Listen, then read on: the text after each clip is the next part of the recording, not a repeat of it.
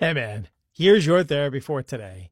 When we engage in kindness and love and self compassion, it doesn't mean that we avoid our personal mistakes or our negative aspects of our behavior or even our, you know, negative thought processes. It means accepting those, embracing those, but not dwelling on those things. Just accept that they are there and maybe seek to change uh, those things. Maybe if there's something that you don't like about yourself, uh, instead of just like telling yourself you're the piece of you know what, then maybe you can figure out a way to overcome that particular challenge look at yourself in the mirror and tell yourself that you love yourself. You know, that old positive affirmation uh, type of thing. You know, I'm good enough. I'm strong enough. I'm, you know, gosh darn it.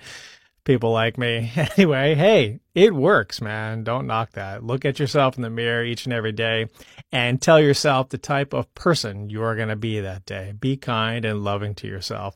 Maybe even write yourself uh, loving and kind notes you know, give yourself compliments. Do nice things for yourself. At least compliment yourself one time per day and do something nice for yourself. I think that this is really important.